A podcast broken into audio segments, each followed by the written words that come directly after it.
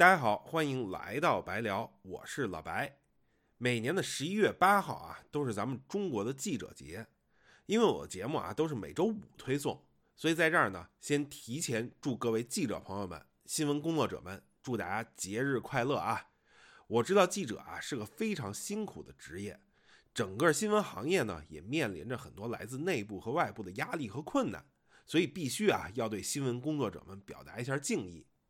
我们都知道啊，大众啊对记者还有另外一个称号叫“无冕之王”，意思是说呢，他们对于社会的影响很大。比如西方社会就会说啊，记者代表了第四权，因为我们知道国外很多国家都讲究三权分立嘛，所以记者行使的就是行政权、立法权、司法权之外的第四权。而这第四权具体指的是什么呢？就是一种舆论监督的权利，能够对前面说的三权，特别是对政府进行监督，甚至啊与之相互制衡。那么，为了能够实现以及保护这个权利，最重要的就是实现和保护记者、媒体、新闻机构的言论自由。今天啊，咱们就借一个历史上非常著名的法律案例，在记者节即将到来之际，来聊聊这个话题。不过，因为这个话题比较丰富啊，内容比较长。今天咱们先讲这个案例的前半部分，下次推送我会把后半部分给大家讲完。我们可能一提到自由啊，特别是言论自由，而且今天说的这个案例啊还是美国的，所以这个话题啊很有可能会引起一些争议啊。那么像往常一样啊，首先我必须郑重强调，大家啊就当我说的是一种偏见，而且啊非常欢迎大家来批评讨论。同时呢，今天聊的这个话题就是个历史事件。咱们呢也只是就事论事，不做太多的延展。其实今天聊的主要内容呢，也是来自一本书，叫做《批评官员的尺度》。副标题呢，就是我们要聊的这个案件的名字，叫《纽约时报诉警察局长沙利文案》。首先简单解释一下啊，可能有些小伙伴不太熟悉，但是都听说过。美国实行的呢是判例法制度，相对应的啊，咱们中国实行的是成文法。这也就形成了世界上两大主流法律系统。这俩法系啊，其实名字还有很多，比如判例法又叫海洋法，英美法系；成文法又叫大陆法，罗马法系。我选的呢是两个最容易理解啊，可以顾名思义的名字。因为中国啊是成文法，所以大家可能更容易理解。这法律呢就是一个个的条文啊写成的法典。法官判案的时候啊，就要依据写好的法律条文来判断。而判例法呢，哎，大家接下来要记住这个概念啊，因为它贯穿了今天节目很重要的一条线索。判例法的法律啊，就是一个个已经审判完的案例，法官判案啊，就得翻之前的记录，看有哪些一样啊或者类似的可以参考的案例，然后依据之前的判例来做判断。当然，这俩也不是绝对的井水不犯河水啊，因为没有完全完美的法律系统。美国呢也有一些成文的法律。据我所知啊，咱们中国近些年也在一些地区在试行判例制度，就是为了弥补单一法系的不足。当然啊，以上都是我作为一个非专业人士的解读啊。如果有专业的法律人士在听这期节目，可以在留言区帮忙指正或者补充啊。我们刚才也说了啊，美国实行的是判例法。所以就经年累月啊，积累了一个又一个的判例，供之后的审判做参考，具有很强的参考性和示范意义。对法官来说啊，去判一个案子，就相当于给以后树立了参考规范啊，甚至可以说是做了立法。所以他们判案理论上讲啊，都会比较严谨，特别是啊，在一些重要的诉讼里，往往会做出很多划时代的判决。于是，一些案例啊，也就成为了划时代的案例。就比如今天要聊的这个《纽约时报》诉沙利文案，在这个案件里啊，法官提出来了一个非常重要的，叫做“确有恶意”啊，或者叫做“真实恶意”、“实质恶意”的原则，可以用于判断啊新闻媒体公共言论是否诽谤或者侵害了公众人物，特别是官员的权益，比如说他们的名誉权。这个原则啊，可以说是给新闻自由，甚至是言论自由。划定了一定程度上的边界，或者说是拓展了言论自由的边界，具有里程碑的示范意义。但是，其实更有意思的是什么呢？那就是这种边界的拓展带来的不全是正面效果。后人啊，也在不断反驳、细化、更正其中的一些概念。那么我们下边啊就来正式聊聊这个案子。还是得说明啊，因为我不是法律专业人士，节目时间也有限，所以我只能给大家讲一些最基本的信息。书里啊有一些案件细节不会一一给大家呈现，而且啊，因为这个案子其实太有名了，大家如果感兴趣啊，可以从网上查一些资料。当然啊，也推荐大家看看这本书。另外啊，和之前的节目一样，在我的微信公众账号的正文里，我会给大家总结一些信息的干货，欢迎大家关注。我们虽然说这个案子啊叫做《纽约时报诉沙利文案》，好像是一家报社状告这个叫做沙利文的人，但是其实一开始完全是反过来啊，先是沙利文告了《纽约时报》。这个呢得从时代背景讲起。这个事儿啊发生在一九六零年，是美国黑人民权运动高涨的时代。这个民权运动中啊有一位领袖人物，就是我们非常熟悉的马丁·路德·金博士。而这个事儿呢。发生在阿拉巴马州蒙哥马利市。大家都知道啊，在那个年代，美国特别是美国南方的种族歧视现象、种族隔离制度都很泛滥。最著名的啊，发生在1955年的黑人女裁缝罗莎·帕克斯公交车让座事件，就发生在这个蒙哥马利市。之后呢，马丁·路德·金也是在蒙哥马利市发起了公交车抵制运动，最终啊，给黑人争取到了更多权利。时间到了一九六零年，大家知道啊，美国人都要自己报税嘛，所以这一年啊，马丁·路德·金博士在填写了纳税申报表之后，就突然受到指控啊，说他逃税，要把他抓进监狱。于是啊，在纽约，一群人啊就成立了一个声援马丁·路德·金和在南方争取自由委员会，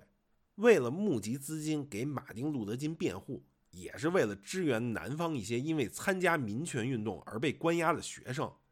这个委员会呢就在《纽约时报》发表了一条社论式广告。其实按现在的话讲啊，我理解这个社论式广告就是一篇软文，就是一篇长长的文章，占了一整版。文章里啊用了很多篇幅去讲了一些种族主义者的行径，南方的一些种族隔离政策。以及马丁·路德·金和参与民权运动的学生的反抗。文章最后啊，还列出来了六十四位联合署名者的名单。需要特别说明的是啊，这篇文章里虽然对种族主义者提出了批评，也说了他们做了些什么，但是没有提及任何人名，只是笼统的说南方违宪者，也就是南方违反宪法的人。换句话说啊。这篇文章里写的都是南方违宪者怎样怎样怎样。在当时啊，《纽约时报》的发行量是六十五万份，但是在阿拉巴马州的发行量啊，总共才有三百九十四份。这三百九十四分之一啊，就被送到了蒙哥马利市一家本地报社的一个编辑的手里。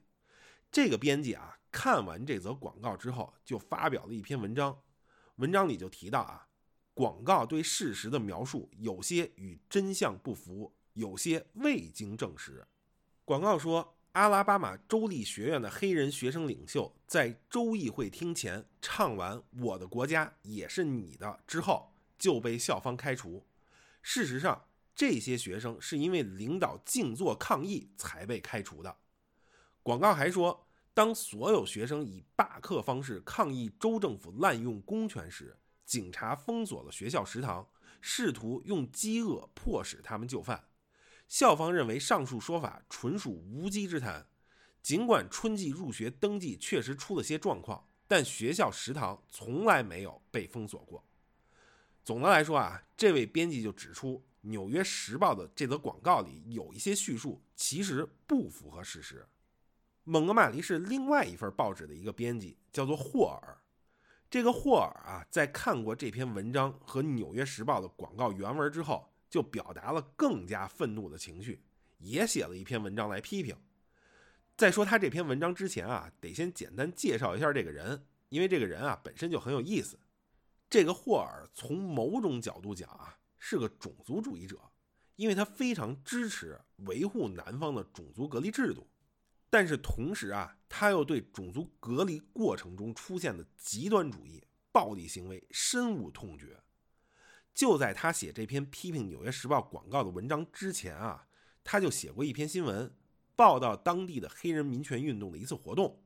文章里就指责啊，在这个活动过程中出现了暴力行为，而当地警察啊对暴力行为袖手旁观。他这篇文章啊就惹恼了一个人，就是蒙哥马利市主管警察、消防之类事务的官员。为了方便理解啊，我们可以说他就是蒙哥马利市警察局的局长，也就是这个事件里的另一个主人公沙利文。与此同时啊，这篇文章又获得了马丁路德金的赏识。然而，从霍尔的本心来讲啊，他非常看不上这类的报道，尤其是啊，觉得美国的媒体特别偏心，因为美国北方也有很多种族问题。但是记者们啊，却总是把更多热情和精力投入到了南方的种族问题身上，所以对于《纽约时报》的这则广告啊，霍尔就表达了更加强烈的批评。他在文章里就写啊，世上有两类说谎者，一类主动撒谎，一类被动为之。这两类说谎者在《纽约时报》的整版广告中粗鲁地诽谤了蒙哥马利市。霍尔的文章啊，就引述了广告的第三段。也就是讲学生被校方困在食堂外的一段内容。霍尔在这儿就写到啊，谎言，谎言，谎言，这就是些一心想募款的三流小说家捏造出来的故事，好欺骗那些偏听偏信、自以为是、以讹传讹的北方佬。接着啊，霍尔援引一百年前的南北战争废奴运动为例，评价说，共和国已因为这些歇斯底里、撒谎成性的废奴煽动者们。付出了沉重代价。这则广告的作者绝对是废奴主义者们的孝子贤孙。这篇文章啊，就引起了蒙哥马利市警察局长沙利文的注意。没错，就是刚刚提到过的，曾经被霍尔另一篇文章惹恼了的沙利文。霍尔发表文章的第二天啊，沙利文就给《纽约时报》写了一封信。这封信的歌词大意就是说。《纽约时报》发的广告指控他严重失职，在指责蒙哥马利市警方处置不当、玩忽职守。因此啊，《纽约时报》应该尽快发布声明，撤回之前那个荒谬不经的诽谤性言论。除此之外啊，沙利文还把同样内容的信寄给了四个黑人牧师，因为这四个人的名字啊，不仅出现在了广告的联合署名者的名单里。而且这四个人啊，也都住在阿拉巴马州。有意思的是什么呢？这四个黑人牧师收到信之后啊，都一脸懵逼，因为他们在收到沙利文的信之前啊，根本不知道有这么一个广告，所以啊，也就不可能曾经同意把自己的名字署上。事实也确实如此啊，因为我们前面说了，发这个广告的是声援马丁·路德·金和在南方争取自由委员会。这个委员会的执行主席在看到广告初稿的时候啊，就觉得这个名单太短了，所以啊，就直接添加了二十个所谓的南方支持者，并且啊，没有经过他们的同意。当然啊，这二十个人也不能算外人啊，因为他们也确实都是民权运动的支持者。《纽约时报》在收到沙利文的信之后啊，其实也很懵逼。他们的律师啊，就给沙利文回复：“我们颇有些迷惑。”您凭什么推断广告上的声明是在影射您呢？毕竟啊，这则广告里压根儿就没有提到沙利文的名字。我们前面也说了啊，广告里只是笼统的说南方违宪者，没有提到任何具体的所谓的违宪者的名字。不过啊，《纽约时报》其实也开始进行了内部调查，调查结果就表明啊，除了有一个说法无法证实，广告里的其他说法都完全属实。当然啊，这只是他们自查的结果啊，所以他们就又写信给沙利文说，由于《纽约时报》向来注重真相，有错必纠，相关调查将继续进行，也请沙利文先生您告诉我们一下，究竟这则广告什么地方冒犯了您？沙利文之后啊就没有回信，而是直接把《纽约时报》还有那四个黑人牧师以诽谤罪的名义告上了法庭。索赔五十万美元。除了沙利文啊，还有另外四个人也以同样的理由把《纽约时报》和四个黑人牧师告上了法庭。这四个原告都是阿拉巴马州或者蒙哥马利市的政府官员，加上沙利文这五个原告啊，总计索赔达到了三百万美元。这在当时啊已经是天价了，因为《纽约时报》当时每年的销售额也才三千七百五十万美元。在这儿有个细节很有意思啊，那就是为什么他们一定要连那四个黑人牧师也给告了？这涉及到一个法律概念啊，也就是管辖权的问题。因为沙利文和一众原告都在阿拉巴马州，而被告《纽约时报》在纽约。美国法律规定啊，如果原告和被告在不同的州。像诽谤这样的官司是可以由联邦法院来审理的。这样的设计啊，就是为了防止各个州偏袒自己州的公民。咱们举一个不太恰当的类比啊，咱们可能都听说过某互联网大厂被戏称为“某山必胜客”，因为这个互联网大厂一起诉别人，就是在某山啊这个区的法院，而在这个法院的判决啊，基本都会让这个互联网大厂赢。所以，咱们说回沙利文起诉《纽约时报》这个案件啊，如果沙利文和其他四个官员只起诉《纽约时报》，那这个案件啊就有可能让更加中立客观的联邦法院来审判。而如果起诉了那四个黑人牧师啊，我们前面也提到了，这四个牧师都是阿拉巴马州的人，所以这就代表原告和部分被告都是阿拉巴马人，所以这个案子就可以由阿拉巴马州的法院来审判。这其实是一个诉讼策略啊，因为南方州都拥护种族隔离制度嘛，包括法院也是，所以这也是为什么五个原告一定要把诉讼留在阿拉巴马州。原告方运用的诉讼策略不止这一个啊，就比如说他们还把陪审团候选人里的黑人都剔除掉，最后陪审团呢也就只有白人了。之后的庭审过程我们就不细说了啊。总之，经过这一系列骚操作。再加上法院法官、陪审员的助攻，沙利文对《纽约时报》的诉讼可以说是大获全胜，而且法庭也判定《纽约时报》和四位牧师要赔偿沙利文五十万美元的赔款。后来，《纽约时报》上诉到了阿拉巴马州更高一级的法院，结果上诉也被驳回，维持了原判。这个判决结果啊，立刻就引起了一系列的连锁反应，比如说。阿拉巴马当地报纸在判决第二天就刊登文章评论说，这一判决足以教训那些不择手段的北方报纸，让他们好好检讨一下自己对南方人民乱泼脏水的恶习。南方每天都在被人诽谤，而北方媒体向来心存侥幸，以为南方人鞭长莫及，无法追究刑责。一想，就算被告上法庭，也只是在家门口的法院审判。沙利文案现在已经推翻了这一幻想，《纽约时报》被传唤到千里之外的蒙哥马利市应诉，其他报纸、杂志今后也将面临同样的前景。若想避免千里迢迢到异地受审，唯一的选择就是如实报道。作者在这儿就评论啊，所谓如实报道，这个话听着很容易，也很正确啊，但仔细想想，可能不是那么回事儿。在沙利文诉《纽约时报》的这个案子里，实际情况相当于什么呢？就是一个在报道或广告中连姓名都没出现过的政府官员，可以轻易说服陪审团相信报纸关于当地情况的报道是在影射他。如果上述文字令他感到名誉受损，那这些文字就将被推定为不实言论。报纸若想逃避这一指控，必须举证证明报道所有细节都准确无误。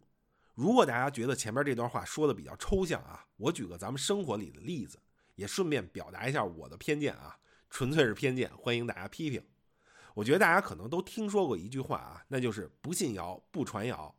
其实这句话咱们仔细想啊，首先绝大多数正常人啊，咱们不排除有极个别坏人啊，但是我们就说绝大多数正常人、普通人。如果一个普通人明知道一个言论、一个信息是谣言，为什么要信？为什么要传？这个没道理，对吧？所以其实更多的情况是，一个人在看到一个信息之后，这信息啊又说的有鼻子有眼儿，所以很自然啊就当成了真消息去传播，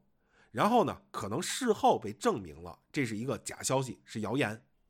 那咱们说这个曾经传播了谣言的人有责任吗？我觉得是没有的。因为别说对于普通人了，其实啊，即使对于专业人士，包括媒体、专家、法官，对专业人士来说啊，完全搞清一件事的真相也是非常难的。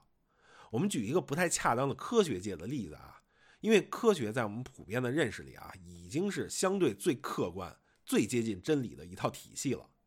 那么大家小时候肯定都学过万有引力定律，地球为什么绕着太阳转呢？哎，因为太阳质量大，所以对地球有吸引力。这是牛顿啊，十七世纪提出来的。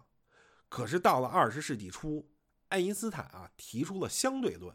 如果用相对论解释地球为什么绕着太阳转，那就是因为太阳啊造成了空间的扭曲，也就是太阳周围的空间啊是塌陷下去的，所以地球啊顺着这个塌陷才围着太阳转，根本不存在一个所谓的引力。相对来说啊，相对论比起万有引力定律是一个更精确、更好的解释。而且啊，确实有很多物理现象用牛顿力学啊已经解释不了了。那我们是不是可以说牛顿也是个造谣者呢？因为他的理论从某种程度上讲是错的，是假的啊。而且这谣言啊一传就传了两百多年，所有教授过牛顿力学的人都是传谣者。进一步说啊，我们是不是可以假设有一天会有一个比相对论更好的物理学定律，把相对论也给推翻了？那我们是不是应该现在都停止学习物理学，直到有一天我们找到了一个绝对正确的物理学理论，等到那时候我们再学物理呢？我相信大家会认为啊，这明显是一个很荒谬的想法。所以回到我们的日常生活，对于普通人来说啊，其实是很难分辨一个信息的真假的。对专业人士来说啊，唯一的区别在于他们有义务去分辨信息的真假。但是呢，这不代表他们就能百分之百厘清一个事实的真相。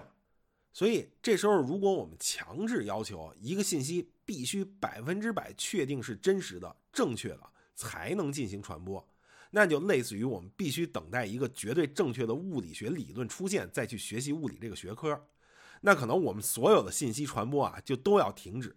因为要确定一个信息的真假，可能需要漫长的岁月。甚至啊，有可能我们永远都确认不了。所以说回不信谣不传谣啊，其实我们在看到一个信息的第一时间，普通人是很难确认它的真假的。所以我们要是坚守不信谣不传谣，坚守一个百分之百确定真实的信息，那可能啊，原本的那些真实的信息也传播不起来了。回到沙利文诉《纽约时报》案啊，阿拉巴马州法庭的判决影响非常大啊。我们节目最一开始也说了。美国是判例法国家，于是这个判例啊会成为其他类似案件判决的参考，同时啊这也就给了南方的官员们参考。从那之后啊，官员对于媒体的诽谤诉讼此起彼伏，赔偿总额啊累计高达三亿美元。作者就还分析啊，当然这可能也是作者的臆测啊，那就是沙利文和一众官员的真实目的。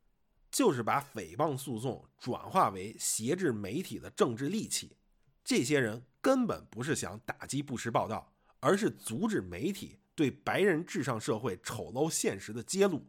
阻止媒体揭露种族主义的真相。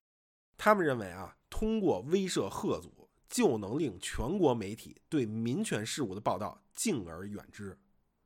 不过在此时啊，《纽约时报》并没有放弃抵抗。当然，有一种分析是说啊，三百万赔偿要是都付出去了，这报纸也就倒闭了，所以不得不抵抗。至于他们是怎么抵抗的啊，最后获得了怎样的结果，我们节目一开始也说了，这是一个具有里程碑意义的案例啊。那这个案例具体的影响，包括正面的和负面的影响都是怎样的？鉴于时间问题啊，我们留到下期再聊。好，那今天呢要聊的先这么多，感谢大家的收听，期待啊能和大家多多交流。更期待啊，大家能够持续关注这个节目，甚至可以把这个节目和账号推荐给更多朋友。再次感谢大家，咱们下期再见。